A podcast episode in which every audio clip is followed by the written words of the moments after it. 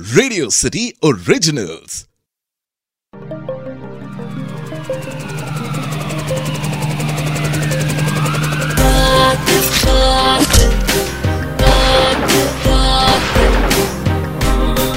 He's a serial killer.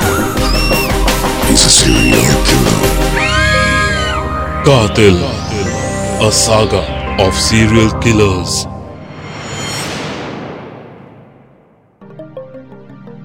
दुनिया सोती है, लेकिन अपराधी जागता है।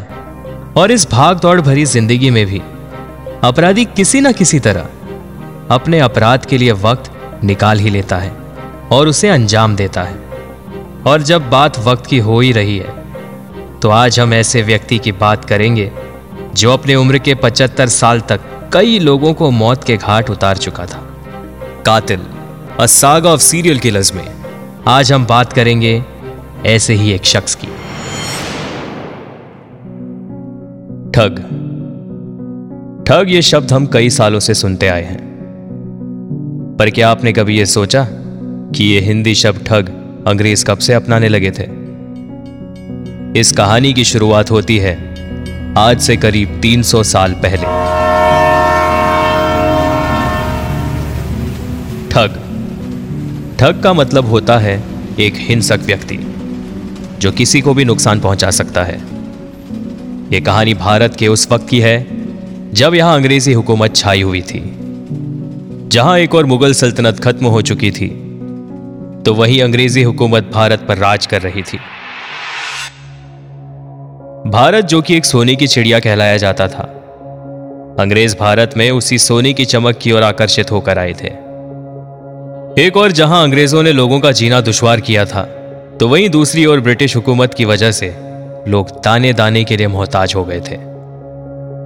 What is this you call this tax due to drought the farmers crop destroyed and starving too I don't care if the farmers are starving I am directly answerable to the queen yes sir you may leave now लेकिन इन्हीं सारी वारदात के दौरान एक शख्स ऐसा भी था, जो इन लोगों से हटकर अपनी ज़िंदगी अपने हिसाब से जी रहा था। वो शख्स सिर्फ़ अपने और अपने घर वालों के बारे में सोचता था और अपने परिवार के लिए वो कुछ भी कर सकता था। ये सारे अंग्रेज़ हमें खेती बाड़ी करना सिखावेंगे। ये जो कुछ चोर बने फिरे हैं, ये सिखावेंगे हमें क्या करना है। हमने जो सही लागेगा, हम वो करेंगे। अपना भाई सही बोले, हमें सिर्फ़ अपने बारे में ही सोचना चाहिए। साल 1790 से इस शख्स ने हर किसी का जीना दुश्वार कर रखा था। कभी ये किसी को लूटता, मारता, पीटता, इसका शिकार अक्सर यात्री और व्यापारी हुआ करते थे। फिर आया साल 1810 जब विलियम बेंटिक मद्रास के गवर्नर बने। उनके महकमे ज्वाइन करने पर ही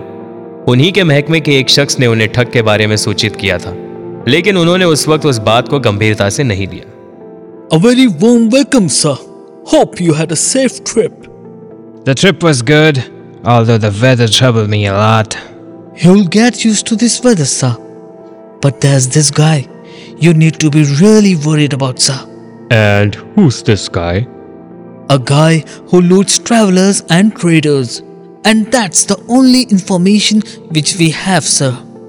Ah, don't worry. I'll take care of this. I would suggest you, sir, to not take this lightly.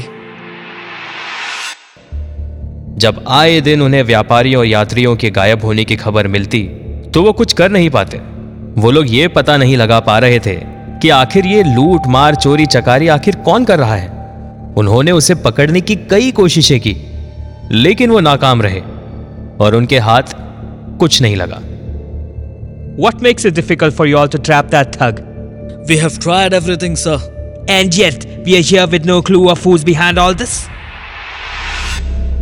उन दिनों बॉम्बे और सूरत अफीम बिक्री के बड़ी जगह बन चुकी थी लोग अफीम की तस्करी किया करते थे कई बार ये अफीम की तस्करी भेस बदल कर किया करते थे लेकिन हम जिस ठग की बात कर रहे हैं उसके चंगुल से बचना नामुमकिन था दिल्ली से जबलपुर के पुलिस स्टेशन में हर रोज किसी ना किसी की गुमशुदगी की खबर लिखाने कोई ना कोई आता रहता था।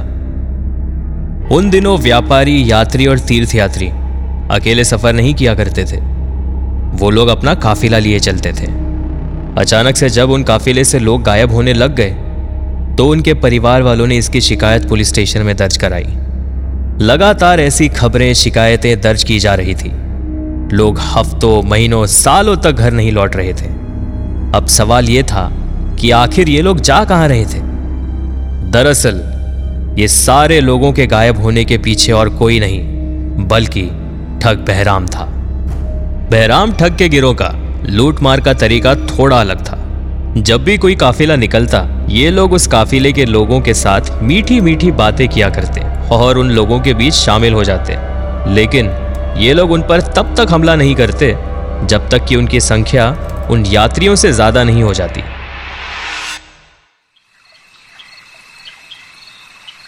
ए मुन्ना सामने से कुछ यात्री आ रहे हैं। हाँ हाँ हर एक के पास दो दो झोले भी लटके हैं। मुन्ना एक काम कर तू जाके गिरोह को फटाफट खबर दे और मैं इनके साथ हो लेता हूँ। राम राम भाई जी। कहाँ जा रहे हो? अरे भाई हमें तो वैष्णो देवी जाना है।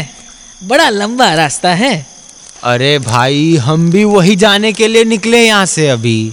क्या बात कर रहे हो? जी। अरे वाह क्या बात है। माता के दर्शन साथ में करेंगे। चलो हमारे साथ। धन्यवाद भाई जी धन्यवाद। आप पानी पियोगे? हाँ हाँ क्यों नहीं? बड़ी प्यास लगी थी। वैसे पीछे ये सारे लोग आप ही के साथ है क्या भाई? हाँ हाँ भाई ये सब हमारे गाँव के ही लोग हैं। पूरा गाँव साथ में यात्रा पर निकला है। अरे वाह वाह वाह सारा गाँव एक साथ माता रानी के दर्शन लेगा इससे अच्छी बात क्या ही हो सकती है। पर भैया एक बात बोले हमने सुना है रात को जंगल में बहुत खतरनाक जानवर घूमे हैं। आपको डर नहीं लगता? जब साथ में इतने लोग हो तो फिर डर काहे का? भाई भाई, पानी में कुछ था के भाई? कुछ हो रहा सा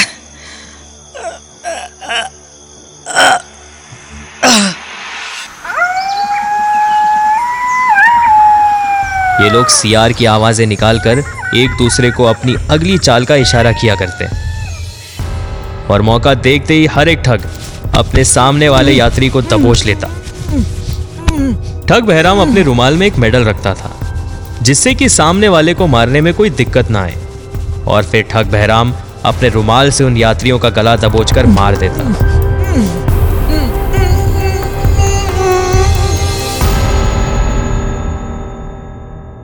फिर कुछ दिनों बाद अंग्रेज़, अंग्रेज़ी व्यापारी और उनकी आर्मी के लोग भी गायब होने लगे। तब अंग्रेज़ों के रातों की नींद उड़ गई। एक हड़कंप सा मच गया था ठगों ने अंग्रेज़ी हुकूमत की नाक में दम कर रखा था पूरे उत्तर भारत में बहराम का कहर छा गया था I'm sick and tired of this chaos created by that thug. We'll have to take strict actions against all this. We need just one clue, sir, and I'll bring him to you. You've had enough time. I need results.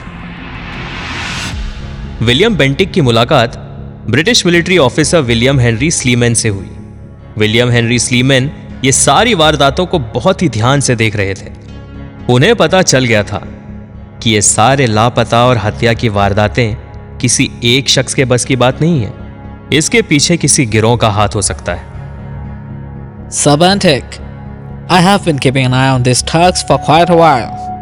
And that brings me to a conclusion. And what's that conclusion? All these robberies, the missing travelers, their murders, it's not just a man behind all this. There are people in groups behind all this mess. And I think, I know how to trap this bunch of butchers. William Henry Sleeman ने eradication of thuggee नाम का एक department बनाया, जहाँ वो सिर्फ़ ठगों की वारदात की तफ्तीश करता तहकीकात के दौरान उन्हें पता चला कि दिल्ली से ग्वालियर ग्वालियर से जबलपुर, यही वो जगह थी जहाँ ठग बहराम यात्रियों की ताक में बैठा रहता था और यही वो जगह थी जहाँ उसने कई लोगों को मौत के घाट उतार दिया था। विलियम बेंटिक और विलियम हेनरी स्लीमैन ने इन वारदातों के पीछे छुपे हुए ठगों को पकड़ने के लिए अपनी कमर कस ली थी और ये तय कर लिया था कि जल्दी वो इस वारदातों का पर्दाफाश करेंगे। काफ़ी जद्दोजहद के बाद आखिरकार उनके हाथ लगा आमिर अली, जो कि ठग बहराम के टोली का एक हिस्सा था। उसने उन अफसरों को ठगों के गिरोह के बारे में हर एक जानकारी दी। आमिर हम तुम्हें काफ़ी समय से ढूंढ रहे थे। हम जानते हैं कि तुम्हारा एक ग्रुप है। अब तुम बताओ कि उस ग्रुप में कितने लोग हैं और वो कहाँ है। Else you know what we can do with you. नहीं मुझे नहीं पता साहब मुझे नहीं पता। नहीं पता? Okay then, show him.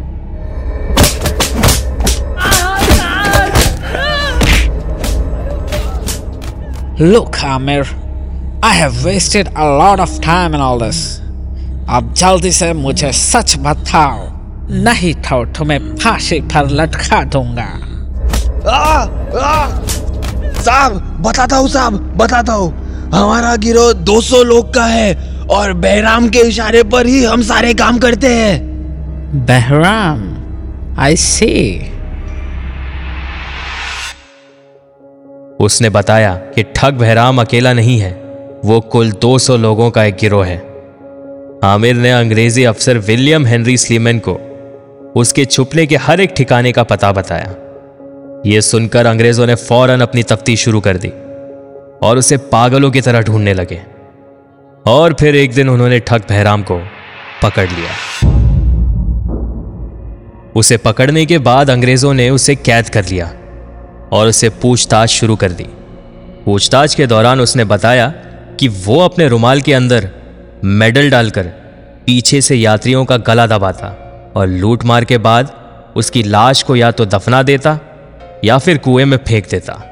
जिस वक्त अंग्रेज़ों ने ठग बहराम को पकड़ा था उस वक्त उसकी उम्र थी पचहत्तर साल। ठग बहराम हमने तुम्हें पकड़ ही लिया। बहुत जल्दी पकड़ लिया साहब। जब अंग्रेज़ों ने उसे पूछा कि वो हत्या के लिए रुमाली क्यों इस्तेमाल करता था तो उसने जवाब में कहा ना ना साहब मन्ने खून खराबा पसंद ना है डर लागे है मन्ने। इसलिए रुमाल में मेडल डाल के उनके गले को कस के दबाता था। कुछ देर तक उनके झटपटाने के बाद उनकी जबान बाहर आ जाती थी। तब मैंने बड़ा मज़ा आता था साहब। मारे कलेजे को सुकून मिलता था साहब। सुकून! उसने कबूल किया कि उसने 931 लोगों को मारा था। और फिर 1840 में ठग बहराम को फांसी की सजा सुनाई गई।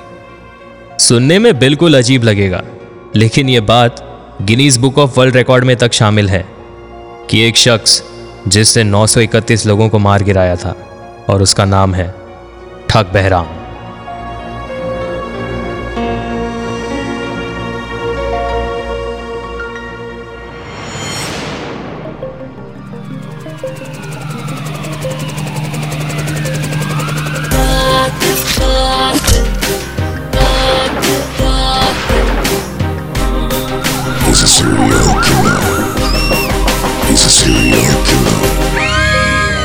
Qatil, a saga of serial killers.